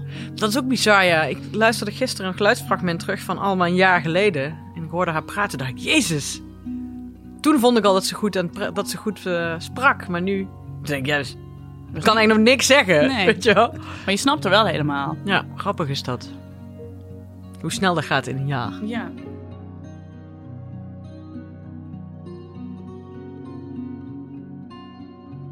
Wat is jullie eh, opvoeddieptepunt? Ik weet die van Anne. Wat dan? Nou ja, dat was jouw totale ineenstorting. eh met je baard half geschoren en huilend in de balie. Omdat wij met mensen hadden afgesproken die allemaal geen kinderen hadden. Dus ook geen idee hadden waar wij het over hadden. omdat jij helemaal leeg liep over hoe moe je was. En die mensen echt zo zaten te kijken van, yeah, whatever. Oké. Ja, maar ik, ik heb dit jaar niet een kind gewoon in de zee laten lopen terwijl ik er gewoon bij stond. Dat was volgens mij de eerste keer dat we dit deden, dat mijn dieptepunt was. Dat Julius gewoon in Zandvoort op een ja- koude januari dag, kopje onder is gegaan in de branding. ja. Terwijl Mia aan het toekijken was vanuit de strandtent, waar ze een, eh, een feestje had met allemaal vriendinnen die ook aan het kijken waren. Het is minder erg dan dat. Ik ben geen één keer opgesloten op het balkon dit jaar. Ja, ja. Hey. Ja, ja, ja. ja, Zie je, change is gonna come. Maar toen met die baardsituatie was wel een dieptepuntje, ja. Maar ik heb ook, nou dat vind ik wel erg. Maar ik ga toch maar, ja, ik moet toch maar vertellen. Maar ik heb dus ook eh één keer tegen de crashleidster geschreeuwd. Waarom heb jij tegen de crashleidster geschreeuwd? Anne, erg, ja. wat had, wat had jij Ja, gedaan? dat is niet oké. Nee, dat wat had je gedaan? Ik wil ook bij deze excuses aanbieden aan de crashleidster, van wie ik de naam nooit heb geweten. Omdat ze bij de crash niet meer hun namen op de bordjes doen. Wat super onhandig is. Ja. Ehm er was toen net toen Doenjan was geboren. Ik denk twee weken later of zo. Drie weken later misschien. En ik ging Julius brengen en we waren echt te laat. We waren echt al structureel trouwens drie weken te laat. Dat we dit om half elf kwam ik binnenkakken. Half elf. Ja, In plaats van negen. Netjes. ja. Maar we waren gewoon zo moe de hele tijd. We sliepen zo slecht. En toen ehm, had die mevrouw, eh, die had een punt. Die ging me gewoon erop wijzen dat we enigszins laat waren. en, eh, en ik snapte gewoon tegen haar. Doe Hoe er dan? voor. Ja. Nee, ja, nee, nee, nee, Wat zei je eigenlijk dan? Er ging ook even een knop om. Van, eh, Wat waar, zei waar je? bemoei je je al niet mee? Als ik hier mijn kind kom brengen om half elf, dan breng ik hier mijn kind om half elf. Daar heb je niks mee te maken. Iets in die trant. Niet ik snapte gewoon. Ja. Ja. Maar totaal onverwachts ook voor mezelf. Zeker voor haar. En voor alle kinderen eromheen Oh. die al daar aan tafel eh, een banaan aan het eten waren. Trauma. Papa van jullie. Oh. Ja, die, titelaar die gaat helemaal... eh, Ja, precies. Ik heb nooit mijn excuses Die kunnen aanbieden, want ze was meteen daarna weg. ja. Ja, dat lag aan Ze jou is nooit natuurlijk. meer- ik je hebt, heb je haar hebt daar gewoon de niet meer crashleidster weggepest. bedreigingen. Ja. eh, En die zijn al zo schaars. Ja. Ja, die is gewoon het onderwijs ingegaan. Straks komt er een artikel, staat er Ja. Dus excuses, eh crash mevrouw. Ik was gewoon echt moe. Ja. Ja, maar- vermoeidheid doet ook gekke dingen met Het had tegen iedereen gekund. Zij was toevallig eh, verkeerde, verkeerde plek, verkeerde tijd. Ik weet Verkeerde nog dat, opmerking. dat bij een vorige eh oudejaars eh, uitzending van ons... dat, dat eh, Alex een keer zei van... ja, dieptepunt elke keer als ik snauw tegen mijn Ja. kinderen. En nu elke keer als ik snauw denk ik aan jou. Dat is echt zo. Omdat ik dan denk, ja inderdaad, het is gewoon echt... Je, je voelt meteen, zeg maar... Dit is niet oké. En ik weet, ik, ik snauw niet omdat jullie het fout doen... maar omdat ik zelf moe ben of ik ben gehaast... of ik ben mijn hoofd ergens anders. Dus ik voel me er altijd rot over. En toch doe ik het dan. En dan oh, meteen alweer, meteen spijt. En altijd aan Alex denken. Dus ik denk vaak aan jou. Ja. Omdat je denkt. De hele dag. Maar snauw Nee. jij veel dan? Nee, maar ik kan wel... ehm Janne kan, snauw je? Nou ja, Janne is nu echt van de psychologische oorlogsvoering. Tenminste, die is verbaal heel sterk.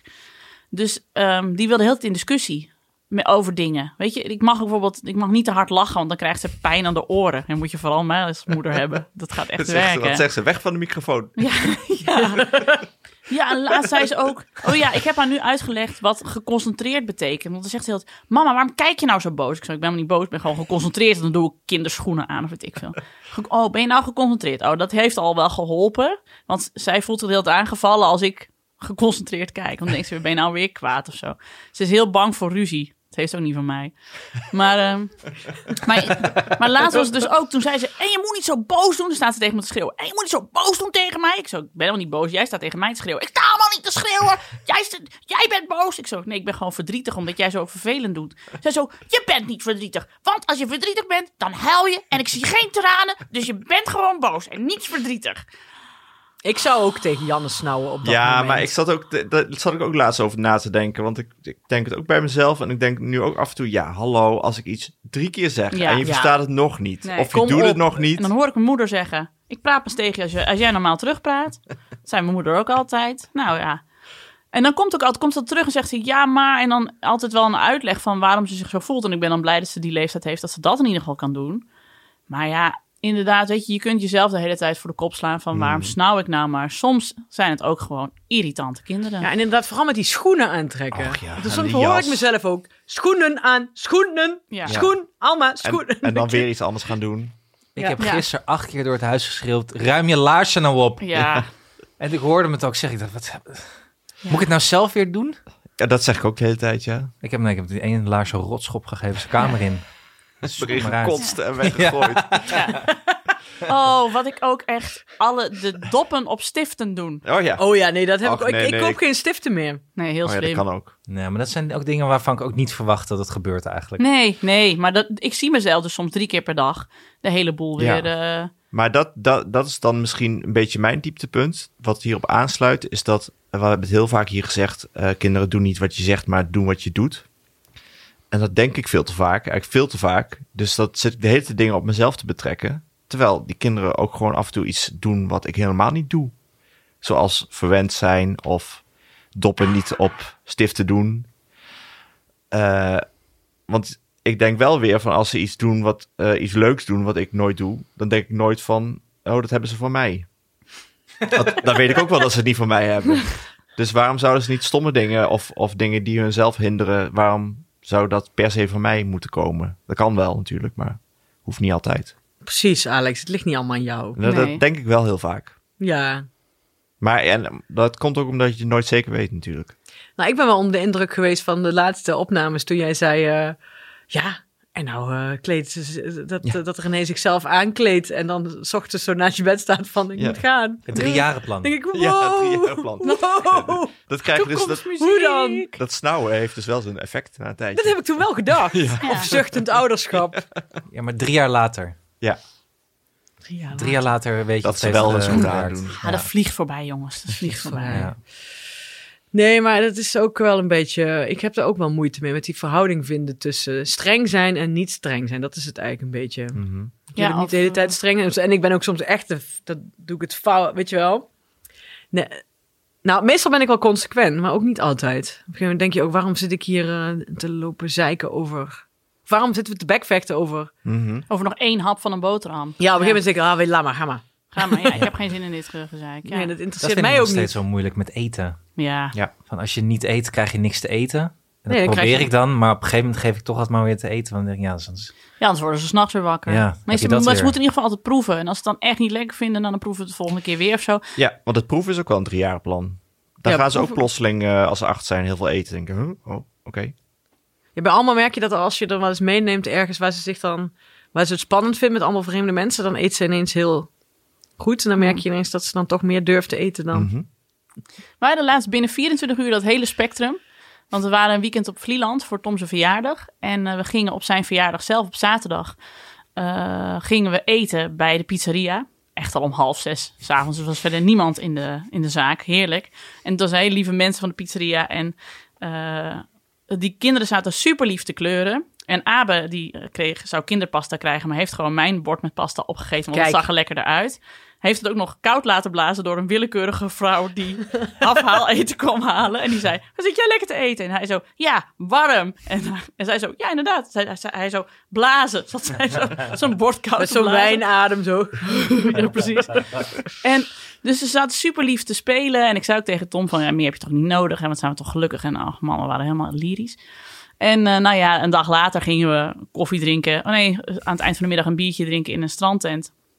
En toen, eh Abe was net wakker. Maar die hadden we eigenlijk waarschijnlijk gewoon te snel het huis weer uit meegetrokken. Want die was helemaal niet er weer bij. Dus die was super vervelend. En die wilde de hele tijd in de speelhoek spelletjes doen waar hij nog te klein voor was. Dus dan was hij weer janken, want dan lukte het weer niet. En brullen en weer terug. We moesten heel bij hem blijven. En dan ging Jan er ook doorheen janken, want die kreeg weer niet genoeg aandacht. En dus wij hebben gewoon in estafette zeg maar een borrelplank opgegeten en onze biertjes opgedronken. En toen allebei een kind onder de arm zo naar buiten gebeend. En dat je dan ook heel erg schaamt voor alle andere mensen in de strand. Ja, ja. Van, oh, jullie zitten hier gewoon rustig een weekendje weg en je krijgt die van ons erbij.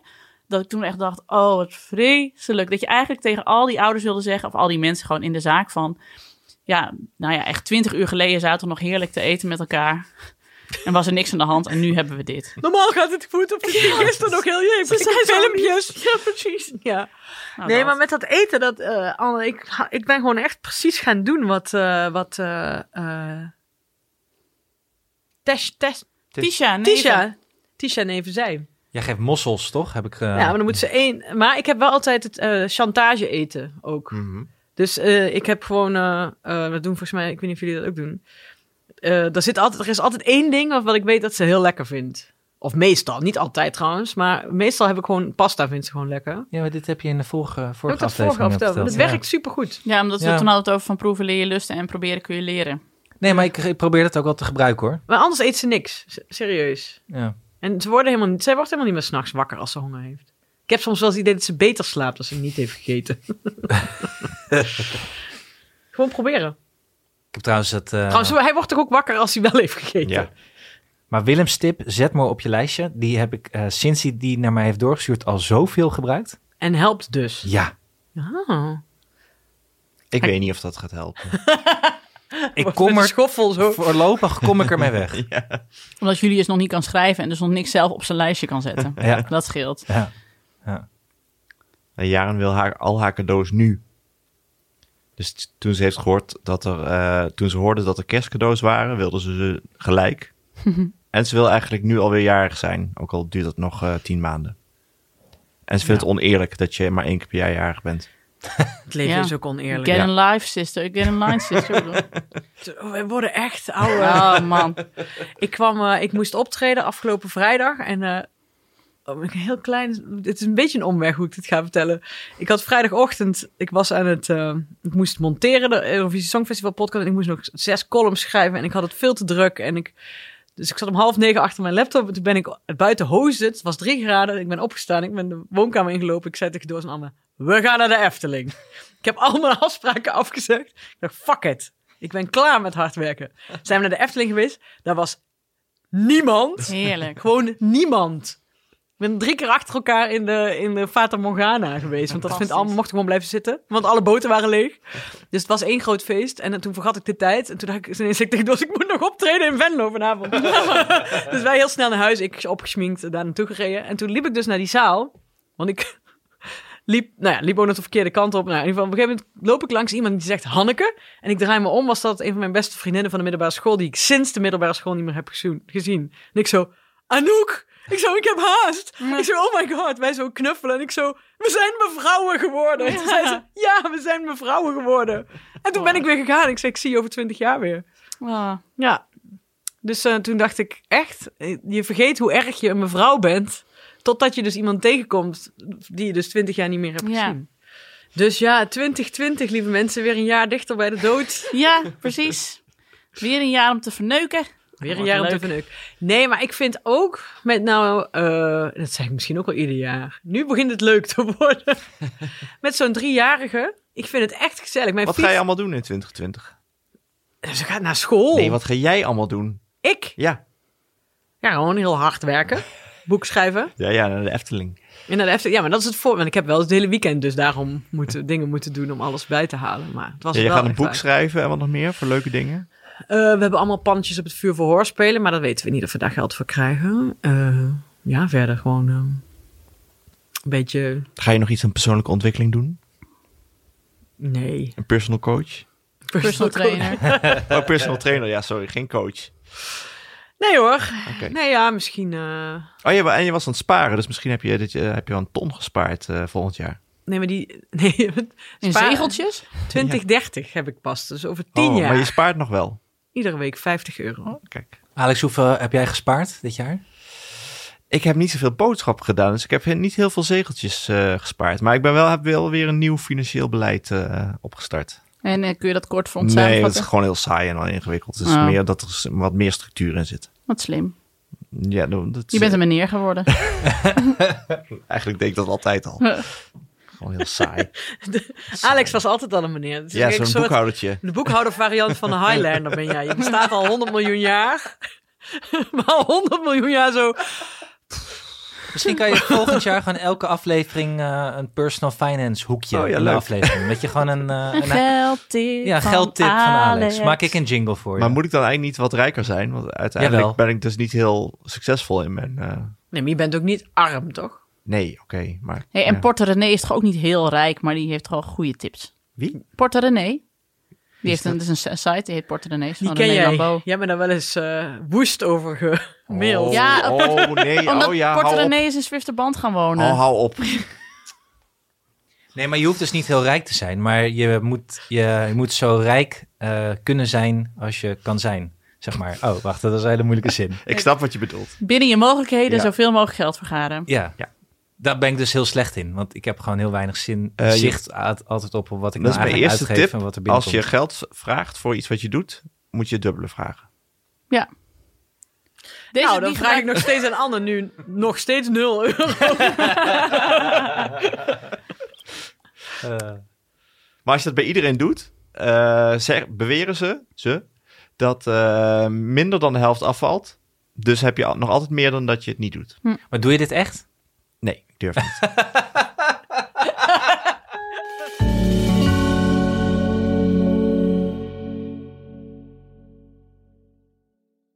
Nienke, wat zijn jouw eh, eh, voornemens voor 2020? Want eh, je, je telefoon staat rood gloeiend. As we speak eh, belt Wie is de Mol Maar en hebben we alle Lingo. dieptepunten al en- gehad dan? Ja, toch? Had je er nog meer? Had ik een dieptepunt? Ja, dat Herman van der Zand bij zijn vrouw weg is. Wat was dan... eh, ik weet niet meer of jij een dieptepunt had. Oh, dat weet ik eigenlijk inderdaad Nee, niet. want jij zat er nog heel lang over na te denken. Toen zeiden wij, Of je bereid nou een hoogtepunt. keer iets Oh, sorry. voor. Nee, ja, nee, ik had, dat had ik wel wel namelijk bedacht. Maar ja, ik dat was denken begrafenis, dat was je hoogtepunt. Ik had geschreeuwd tegen de crashlijster. Oh ja. Eh, nee, ja, ik heb dus namelijk... Dat, wat dat had Alex was ook weer? Ik had heel veel twijfels over wat- of ik het goed doe. Twijfels of je het goed doet. Nienke, eh, eh, die kijkt vaak te geconcentreerd. Ja. Ja, precies. En ik had dus niks. Maar ik had Jij wel had wat jullie, wat ik jullie, want ik zei bij jullie al- allemaal van, behalve met de snauwen naar de, of het schreeuwen naar de crashlijster. Ja, ja, ja. Nee, maar ik heb nog, de- mijn ding van het afgelopen jaar wat lastig was, was toch wel dat, je, dat ik die keuze heb gemaakt dat, er maar, dat het er maar één blijft. Oh Oh ja. ja, Ja. ja. Dus ja, daar ja. moet ik nog wel vaak over nadenken. Dat ik wil dat zelf weemoed Of, Ja, ik wil dat zelf wel. En ik zou ook niet zeggen dat het zomaar ineens, als ik zou zeggen van, nou, we doen het, dat het dan lukt. Dat ook nog. Maar ik heb nog wel vaak, omdat de, eh, de wereld is zo ingericht op mensen met twee kinderen. Ja, niet dat ik daar last van heb, maar wel dat ik vaak denk, doe ik ze nou onrecht aan? oh ja, dat je nog niet, je ziet nog niet of deze beslissing, wat het op de lange termijn... Voor de andere twee van het gezin betekent. Voor mezelf weet ik, vind ik het echt Ja. een perfect besluit. Dus dat. Dat wou ik even benoemen. Ja, Ja, wij sms'en maar daar nog over. Hè? Want ik had die hele mooie documentaire zitten kijken over ongewenst kinderloos. Ja, Ja. Ik weet die titel even niet maar eh, Volgens Ines ten Berge heeft hem gemaakt en Ja. hij heet eh, Heb je kinderen? meer. Oh ja. En dat ik me zo schuldig voelde toen ik zat te kijken. Omdat die mensen dus... In, ja, je kon ze miljoenen aanbieden, maar ze wilden gewoon een kind. Ja, En dat ik dus schuldig voelde over dat ik wel eens snauwde of verlangde naar eh, een week zonder kinderen. En dat jij zei, dat kan prima samengaan. Ja, Ja. kan prima samengaan. Want een, dat vond ik toen. Een kind willen is iets heel anders dan een kind krijgen. En dat weet je ook als je een kind wil. Ja, ik voel me dan ook altijd licht schuldig. Ik denk van, en ik word altijd van elke poep en scheet zwanger, zeg maar. Ik, dus, en, en je ziet hier mensen die eh, jarenlange IVF-pogingen en het lukt niet. En ehm, maar dat is wel, zeg maar, ik weet nog dat we het geboortekaartje voor Janne maakten. En dat ik toen zei van, ik wilde erop zetten dat we, dat we blij en dankbaar zijn. En dat Tom toen zei, ja, dankbaar, dankbaar. Wie zijn we dan dankbaar? Weet je, je denkt niet dat God dat allemaal... Ik zei, nee, hoeft helemaal niet over God. Maar ik ben gewoon het universum dankbaar dat er, inshallah, deel voor lente, zo de Heer wil en wij leven, een gezond kind uit is gekomen. En dat het, ons, dat het ons is gegund en dat het allemaal goed gaat en zo. Dat ben ik dankbaar. En wie ik dan dankbaar ben, geen idee. Maar dat had ik na die documentaire ook weer van... Ik ben wel heel dankbaar dat die twee kleine fuckers daarboven liggen te slapen.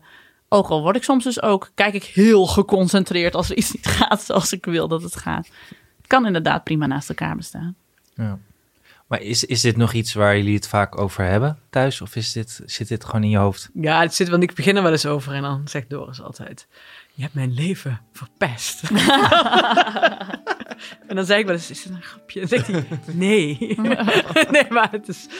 Ja, nee, nee, en hij doet er ook niet moeilijk. Of mensen, hij zegt wel altijd, ik had het graag gewild, zegt hij. Maar goed, Ja. soms moet je je leven anders inrichten dan dat je het idee had. Hoe, je het, zou, hoe het zou zijn.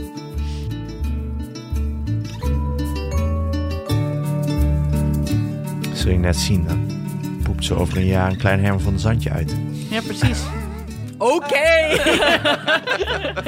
Die er dan uitkomt en dan meteen zegt 50 euro in de pot. Wetenschap en techniek. ja, precies. Die komt Leven- de Run DMC rappend, komt hij de baarmoeder Levende uit. natuur. Ja. Oude ambachten. Ja, nee, ik, eh, nee, ik denk niet dat ik... eh, ik ben wel erg eh, tevreden ermee. En het is wel met één, inderdaad, die schuif je wel makkelijk. Die gaat, als je tegen iemand zegt, mag één kind komen logeren, zegt eigenlijk altijd iedereen ja.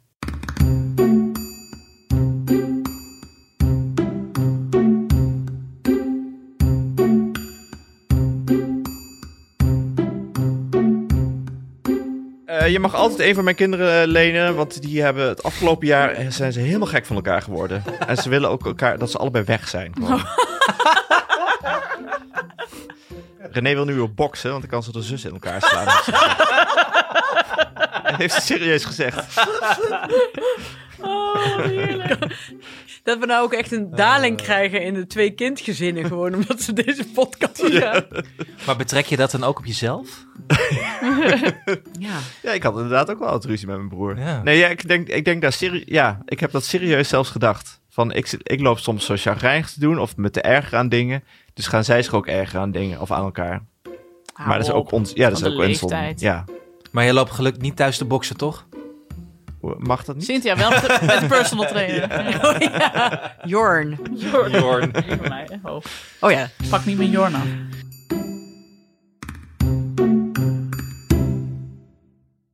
Maar, eh, en wat ga jij dan doen in 2020, Alex? Oh ja, daarna Nienke. Die heeft misschien nog de... Ja, die heeft de, de mooiste verhalen. Dus kan Ja. ik beter eerst gaan. Doe jij komt maar eerst. helemaal zielig We achteraan. beginnen met de teleurstelling.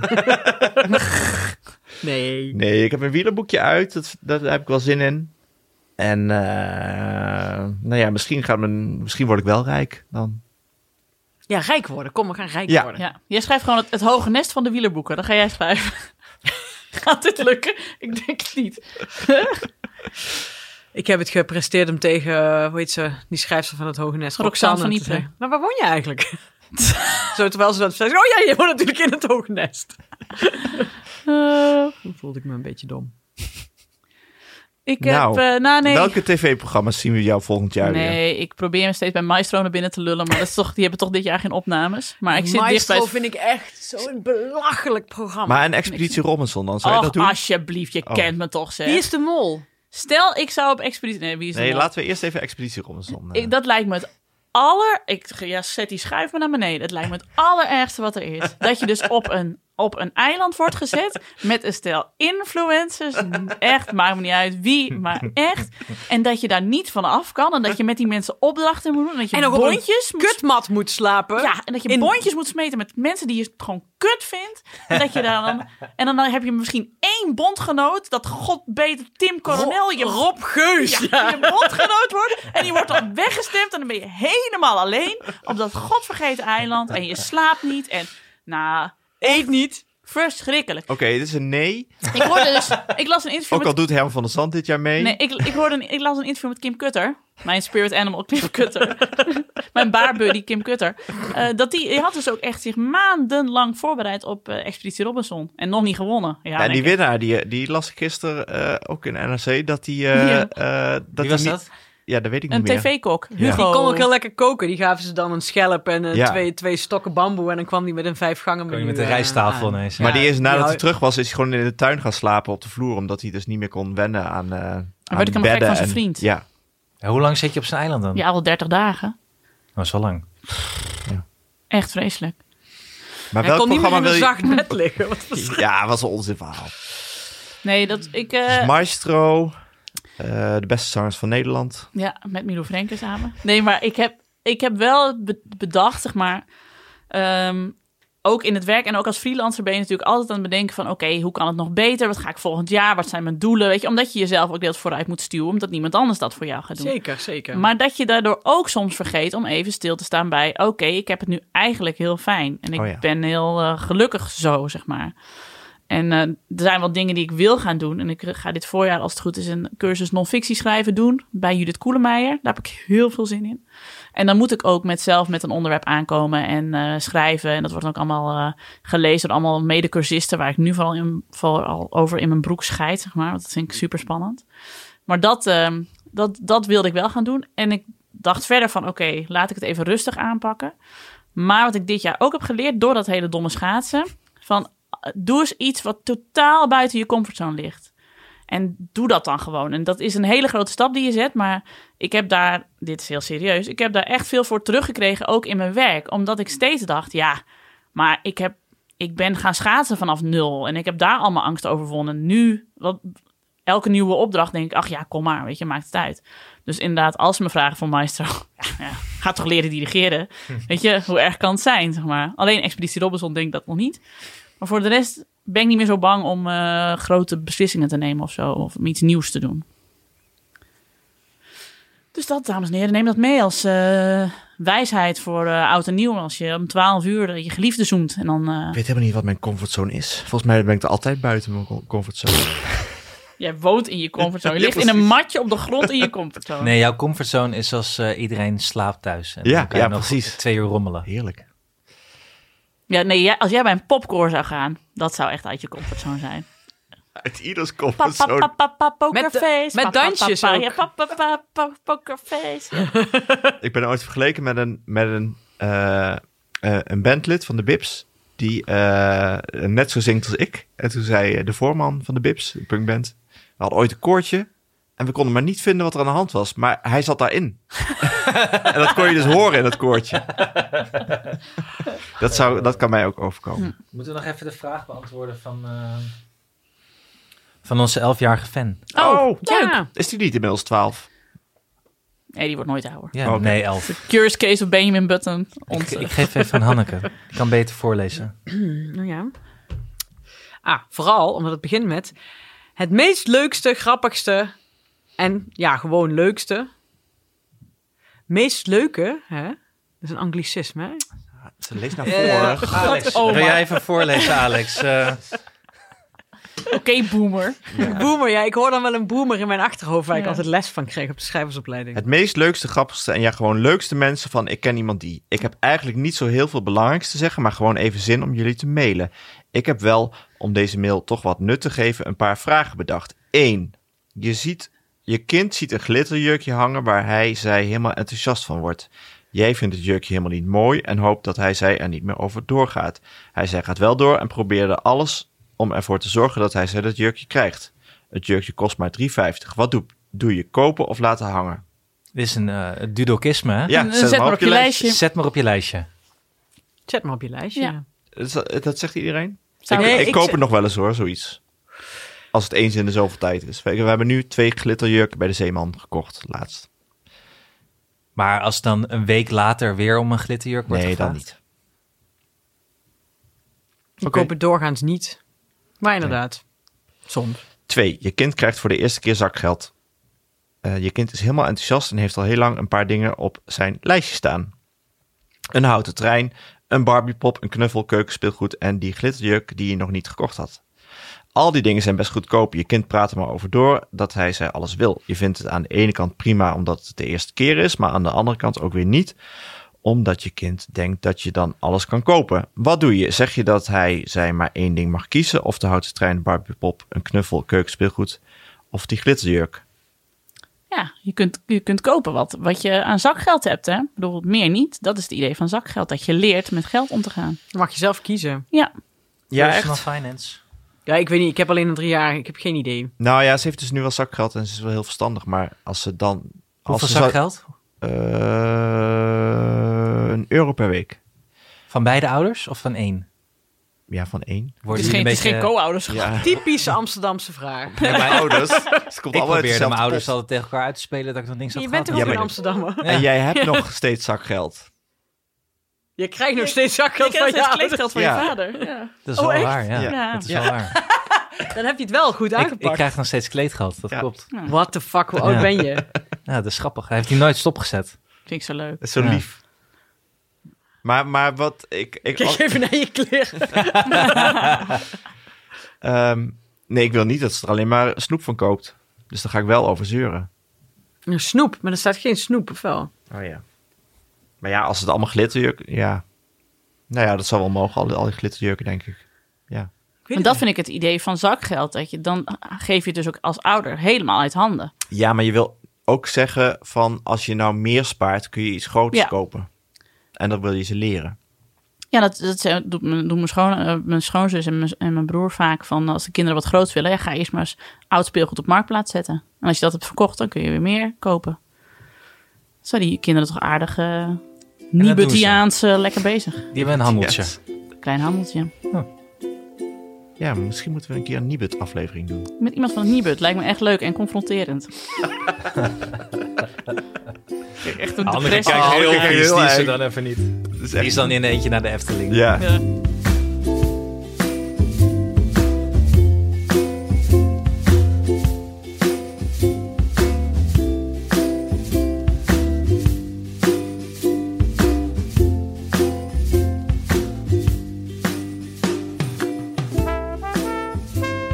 Zijn wel weer rond volgens mij. Ja. Behalve dat we dan niet uitkomen achter het stuur bij de kots. Maar dat hoeft ook niet. Nee. Dat is wel het moment van deze praatsessie dat me denk ik het meest gaat bijblijven.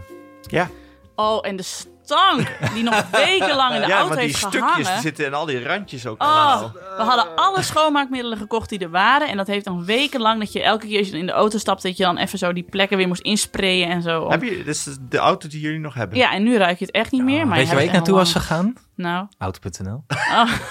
Gewoon een hele nieuwe auto. gewoon een nieuwe auto. Ja, Maar en dan een welverkopers occasion met Ja. die loeft er nog in. Ja, ja. Kijken wat je ervoor krijgt. Seinfeld. Seinfeld aflevering. Wat? Welke? Oh ja, Of met dat die, die dan eh, een, dat, eh, die geur erin. eh, ja, dat zijn auto echt heel erg stinkt. ja. Nou ja, Ik moet nou denken aan die aflevering van Seinfeld... dat ze de auto ergens geparkeerd hebben en niet meer weten waar die Oh ja, geparkeerd die staat. moest Ja, ik pas nog aan denken goed. toen ik was vergeten waar ik de auto had neergezet. Een van de beste afleveringen. Ja. Dat ze met die goudvis rondlopen. Echt mijn lievelings. Ja, maar goed, Seinfeld. Maar het- Oh, ik kwam laatst iemand... Oh, bij 2 voor 12 waren, twee, was een, waren twee mensen. Daar wil was- je ook nog aan meedoen. Een- ja, een jongen van onze leeftijd en die kende Seinfeld niet. Die moest hij opzoeken. Toen heb ik echt nou, geschreeuwd naar de, naar de tv. Van Astrid, grijp in. Ik heb die helemaal niet gezien, terwijl ik kijk ze allemaal. Misschien stond ik even boterhammen te roosteren. Ja. Toen kijk ik altijd 's ochtends terug. Maar, ehm, ja. nee, ik kijk altijd, sorry, dat weten jullie helemaal niet. Vrijdag of zaterdagochtend altijd 2 voor 12. Snap dat. Bij Ik kijk het ook altijd terug als ik niet heb gezien. Maar even over kotsen in de Hoe auto. oud ben je? Oké, boomer. Ja, oké, boomer. Niet, want ik heb echt met studenten moeten altijd lachen omdat ik zo'n God. tyfushekel aan babyboomers heb. Ik heb trouwens dus de overtreffende trap ervan. Eh, ik zat, lag laatst in bed en toen zei Tom, wat ben je aan het bekijken? En toen zat ik op mensenlink.nl waar alle advertenties op staan. Ik zei, ja, moet even iets opzoeken. En dan kijk ik in, bij Friesland, zeg maar, of er nog bekenden zijn doodgegaan. Dat is mijn hobby. Geef het gewoon toe. Hij zo, oké, boomer. En ik, ik kijk naar links. Ik zo, wat ben jij dan aan het doen? Hij zo, ja, nee, de foto's van de begrafenis van eh Polidor aan het bekijken. Ik zo, oké, boomer. Oh my god. Ja, wij zijn echt twee oude zakken hooi bij elkaar. Maar goed. Wat wou ik nou zeggen? Weet niet. Oh ja, dat het voordeel wel is als een volwassene in de auto kotst, dat hij dan zich schaamt. Terwijl Alma heeft ook wel eens in de auto over zich heen gekotst. Dat we nog een half uur moesten rijden. Dat ik zei, maar we rijden even door, want dan sproei ik je gewoon dan af. En dat ze dan binnen een paar minuten, als ze dan bijgekomen zijn, ineens zeggen... Hé, hey, van een geintje. Moet roepen vanaf het stuur zo. Nee! Nee! Niet doen! No! Maar goed, dat deed Tom niet, neem ik aan. Nee, nee. Ja, Jongens. dat is wel echt een einde. Gezegend 2020 allemaal, hè. Follow, log en signen. Wat Ja. mij hier. Goeie. Doen we nog aan Goed- Draai goed January roes. of eh, is het Nee, ik doe altijd na de carnaval. Oh ja, Tot aan Pasen, 40 jaar. vast. Ik wil wel Dry Janu- January met je doen. Als we dingen in de Nee, ik doe dat niet. Ja, ik drink überhaupt nooit. Nee, ik drink dus ook heel weinig.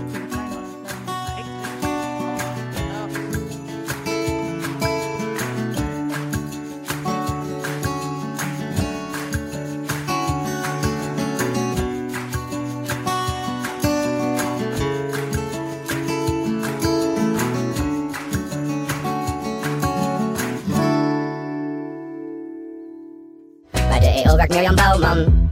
Bij de EO werkt Bert van Leeuwen. Thijsje van den Brink, Marion Lutke, Jeroentje Snel, Herman Wechter, Manuel van der Bos, Arie van der Veer, Klaas van Kruistum, Klaas van Kruistum. Nog even over die grootse en epische muziektheatervoorstelling. Het achtste leven voor Brilka is een marathonvoorstelling van 5 uur. Koop je tickets voor deze bijzondere theateravond via oostpol.nl.